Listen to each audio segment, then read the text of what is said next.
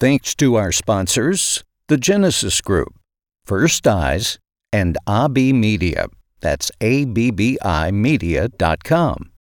They host my website, thecountrywriter.com, where you can send me a message or buy one of my books.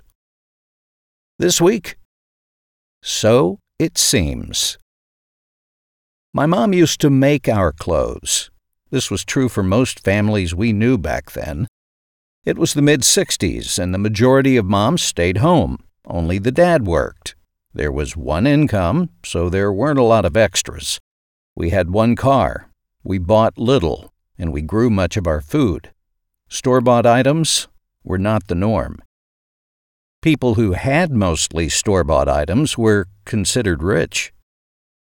My mom had a Singer machine and Simplicity and McCall's sewing patterns stacked high. She sewed a lot so that we had nice things to wear. And she was great at it. I remember someone seeing a new shirt she'd made me that I was wearing and them saying to my mom, Mary, that's pretty. It looks store bought. The term store bought was high praise. As a kid, I just assumed that every other kid's mom made their clothes. Most moms made pants, shirts, dresses, and more. In our family, the moms and grandmas all sewed. Mostly, I remember my mom making me shirts. I wore jeans from Sears, so shirts were really about all I needed. But she made a lot of dresses for my sister, especially at Easter. My mom's mom also made things for us and her grandchildren, and there were a lot of her grandchildren. My dad's mom also sewed. She made my mom's wedding dress. Sewing involves math and a ton of intuitiveness. I can't even imagine the patience and skill it takes to measure a person and make a nice piece of clothing that precisely fits. But women did it, and they did it often, and they did it well. They did it because they wanted their family to look nice, but mostly because we didn't have the money to buy something as nice as they could make. But inexpensive imported clothing and moms joining the workforce changed things. Clothes became more affordable, and families now had the money to buy them. Sewing began to wane. By the late 70s, young people no longer were really that interested in learning the skill, and sewing machines began to frequently appear at yard sales.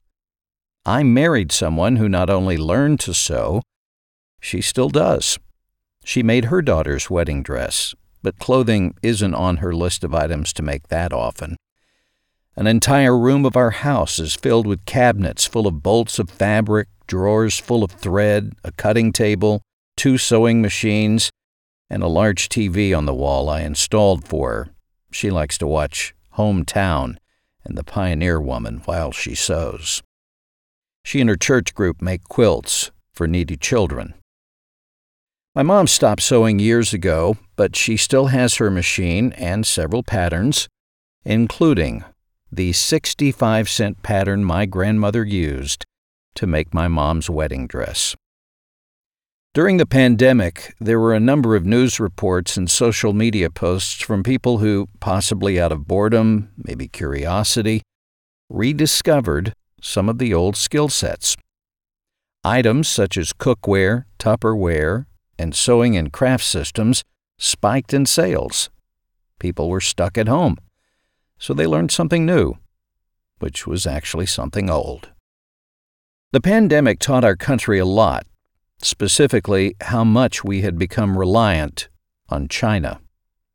From our medications to electronics, appliances, and clothing, we realized we'd allowed ourselves to become vulnerable. So maybe something good will linger after this virus has gone the way of smallpox and the plague.